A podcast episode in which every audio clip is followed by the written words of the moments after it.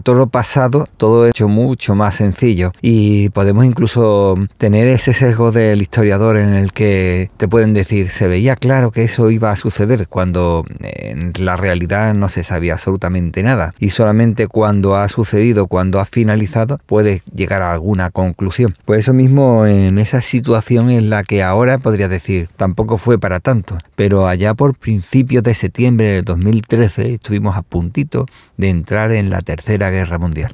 Diario de Argifonte Es mi diario sonoro. en versión podcast. versión para llevar, Take away. versión para descargar. Espero que te guste. Espero que te guste mucho. Espero que te guste.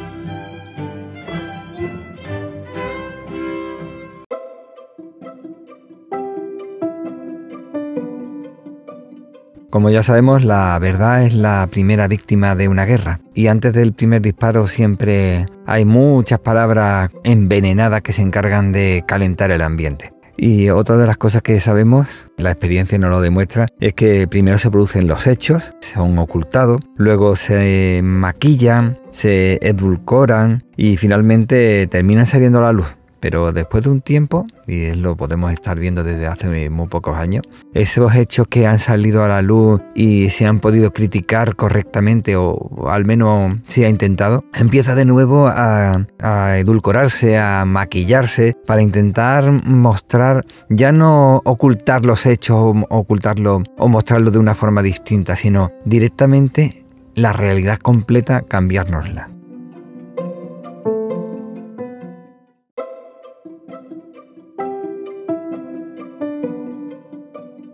Faltaba muy poco para terminar la Segunda Guerra Mundial y ya se produjo un acuerdo sobre la repartición de áreas de influencia entre los aliados y que esto supuso más guerras y muertes y dolor, pero no para ellos, sino para los que estaban en esas áreas de influencia.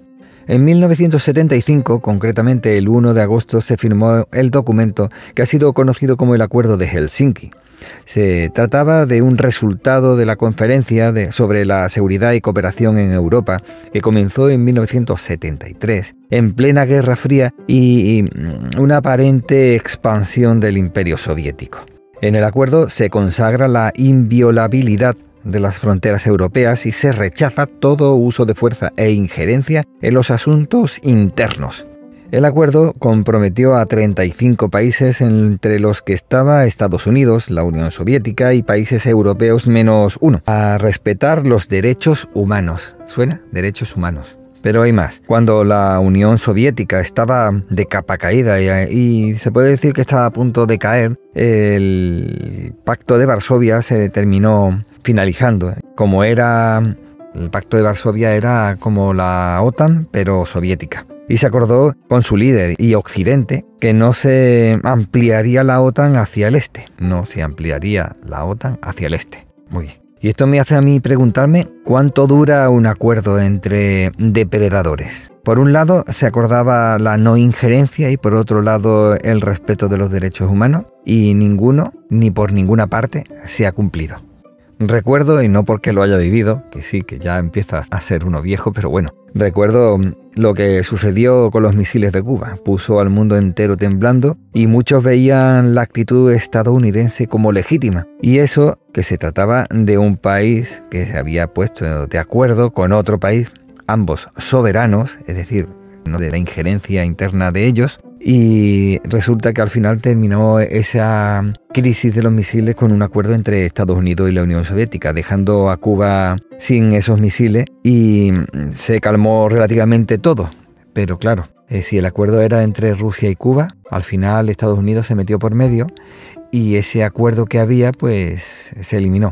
Vale, que salimos ganando todo, sí, pero una injerencia. También puede decir que no era Europa, y el acuerdo era sobre Europa. Pero bueno, vamos a ver, ya nos vamos conociendo, ¿no? Y como digo, en 1975, y lo voy a poner de ejemplo, se produjo un acuerdo que se conoció como el Acuerdo de Helsinki y que dio paso a otra etapa entre dos grandes bloques en las que parecía que estaba el mundo dividido. Y yo creo que mm, el ser conscientes de la destrucción mutua asegurada hizo que se comenzaran a realizar misiones de cooperación, aunque yo creo que ha pervivido esa cooperación en el espacio principalmente, ya que en la Tierra mm, se seguían matando. eh, morirían ciudadanos de otros países, no de estos que llegaban a los acuerdos. Pero bueno, eso qué más da, ¿no? La verdad es que incluso los mismos que terminan muriendo, como después de unos años, se analiza lo sucedido y dice, bueno, pero allí también murieron y en el otro lado. Pero los que acordaban eran de otros países completamente distintos a los que morían. Pero no hay que olvidar que Estados Unidos está embarcado en la idea de guerra eterna, por lo que si se fueron con el rabo entre las patas o de forma inconclusa como ocurrió en Corea, en Vietnam, en Taiwán, en Cuba, en Tailandia, en Camboya, en Beirut, Somalia, o poner como victorias resultados inconclusos o derrotas como las guerras de Afganistán o del Golfo, entre otras, pues mm, esta propaganda y el marketing lo hacen perfectamente. Y parece que son los buenos, ¿no? Y aquí no hay ni buenos ni malos. Si con Trump estuvimos en guerra, o mejor dicho, estuvimos a punto de entrar en guerra contra Corea del Norte, como si en Afganistán se estuviese la gente de picos pardos, les vino perfecto para la movilización de tropas de Oriente y de esa forma desmovilizar las tropas colocadas en Europa del Este. Y resulta que ahora con Biden pues volvemos otra vez a la situación anterior a Trump, movilizar tropas alrededor de Rusia. Parece que cuando están los republicanos Rusia no es tan mala y cuando están los demócratas es cuando Rusia es muy mala, malísima. Y como digo, Biden nos está llevando de nuevo a la situación anterior a Trump, esa mm, época del príncipe de la paz, el Adalid del bien, el Noé contemporáneo, el Salomón de hoy, que digo, la misma pluma de Maat, el merecidísimo premio Nobel de la Paz. Obama, por ejemplo, el preboste de los seres vivos del planeta, que casi nos mete varias veces en la Tercera Guerra Mundial y tuvo y tiene el récord de mayor número de muertes con drones, el mayor número de bombas lanzadas tras la Segunda Guerra Mundial y un largo etcétera.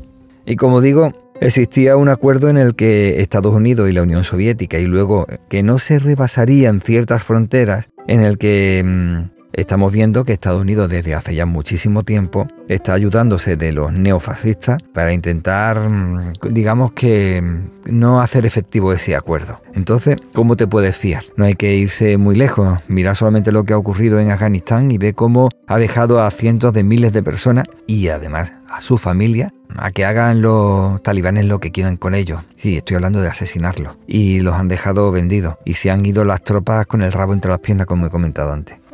Ahora ya no es Corea del Norte o China los que la quieren liar, ni Irán ni Afganistán. Ahora el juego loco, o mejor dicho, ese juego del loco de, de, lanzarse y el resto dice, bueno, vamos a tranquilizarnos que no sabemos por dónde puede salir este. Ese juego se ha convertido ahora en una ruleta, sí, una ruleta rusa. Y ahora estamos enfrascados en esta cultura del videojuego en el que parece que si te matan no pasa nada porque comienzas de nuevo la partida. Y te pones a ver cómo hay personas que entran en los foros y se ponen a discutir si comenzara la guerra, eh, qué ocurriría, cuándo comenzaría la guerra, cuánto duraría y hasta dónde llegaría el avance ruso y como una partida de RIP, vamos como si fuese un mundo simple en el que simplemente hay dos partes. De un lado está la OTAN y de otra parte está Rusia. Algunos incluso llegan a meter China porque quizás lo piensan más, sin tener en cuenta de que hay más actores que no se tienen en cuenta nunca y uno no sabe nunca qué es lo que puede suceder. Puede hacerte una idea de cuándo comienza la guerra, pero nunca cómo termina ni cuándo termina y cabe pensar algunas cuestiones al respecto. Bueno, antes de nada tengo que dejar claro que yo no estoy de acuerdo con la postura de Rusia ni la postura de Estados Unidos. No me estoy poniendo del lado de nadie, ¿vale? Y si hay que defender a alguien, pues yo defiendo que un país debería de vivir en paz y no entrar en guerra. Eso lo tengo muy claro.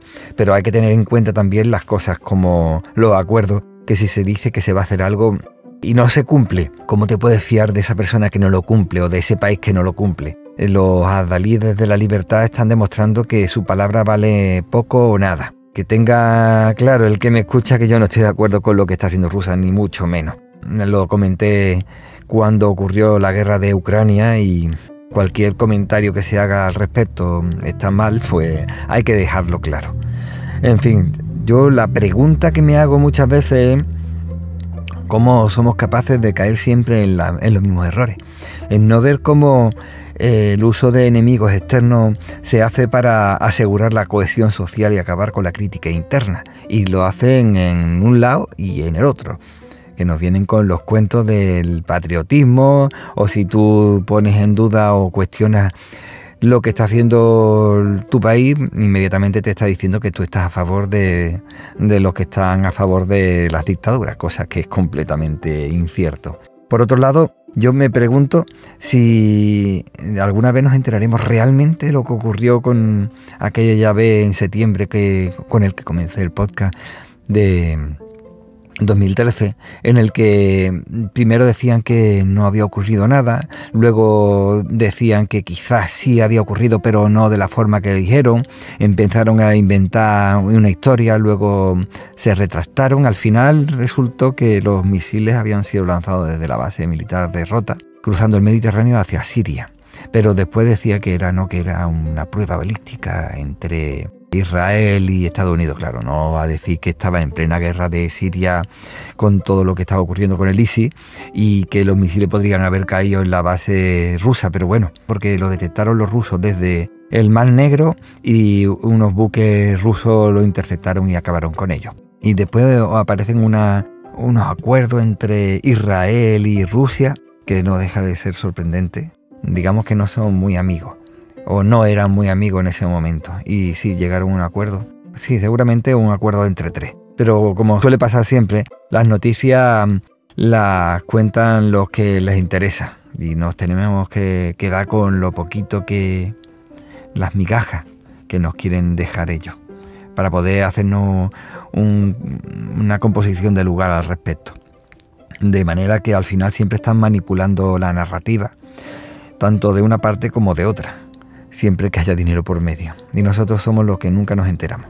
Después de poner a, escuchar al respecto de Ucrania y esa narrativa, como digo, que nos han estado contando de democracia, la defensa de la democracia. ¿Cómo que democracia? Eh, como los derechos humanos. La democracia, eh, la base se supone que es la defensa de los derechos humanos y que el pueblo es capaz de autogestionarse y resulta que te vas tú de Afganistán dejando lo que has dejado. No, no tienen palabras, no te puedes fiar de alguien así, que hace esas cosas. No me venga ahora con el cuento de que lo que quieren hacer es defender la democracia y la libertad del pueblo ucrano y esa libertad que hay que defender y la democracia y que quieren entrar en la Unión Europea. Menos cuento porque ya han salido informaciones de que el hijo de Biden está por medio, metido también en una empresa de oleoductos y que Alemania no le está dando permiso a Rusia por el otro oleoducto. ¿Que hay que defender la democracia? Por supuesto. Yo creo que debe expandirse también, pero no con la historia de que vamos a defender la democracia y vamos destrozando las sociedades. Porque hay unas costumbres que tienen cada país y si no defienden los derechos humanos, pues yo creo que tanto uno como otro se llegaron a un acuerdo para defenderlo. Ahora está utilizando Rusia y China eh, la historia de que es falso lo de la, los derechos humanos. Sí, sí, ellos mismos lo firmaron cuando les interesa. Ahora no les interesa defender los derechos humanos porque se supone que somos nosotros los de Occidente los que defendemos, cuando sabemos perfectamente que se defiende cuando interesa. Eso es como la democracia en el 500 antes de Cristo de los griegos, que solamente había democracia en Atenas y la misma Atenas controlaba a las polis griegas de alrededor eh, con una mano de hierro y impidiendo que hubiese democracia allí. Pues una cosa similar es lo que ocurre ahora y que se utilice al fascismo para conseguir objetivos políticos y mm, económicos y geoestratégicos, la verdad es que mm, nos pone en un lugar bastante feo, me parece a mí. Estamos ahora mismo en una situación en la que si preguntamos a un oráculo, y yo creo que ya más de uno puede hacerse una idea de qué me refiero, el oráculo podría dar una respuesta similar a esta. Si conduces un ejército hacia el este y cruzas el río Alice, destruirás un imperio. Bueno, si eso nos dijera el oráculo ya podemos hacernos una idea de lo que puede suceder. Porque, mm, no sé, ¿recuerdas lo que ocurrió? Bueno, y con esto ya se ha terminado. Espero que nos podamos escuchar pronto. Cuídate mucho para cuidar a los demás. Espero que te haya gustado este episodio y si es así, que lo puedas compartir con tus amigos. Puedes aprovechar también y si no te ha gustado lo comparte con tus enemigos y recuerda que el tiempo corre, vuela, así que apresúrate despacio. Hasta luego.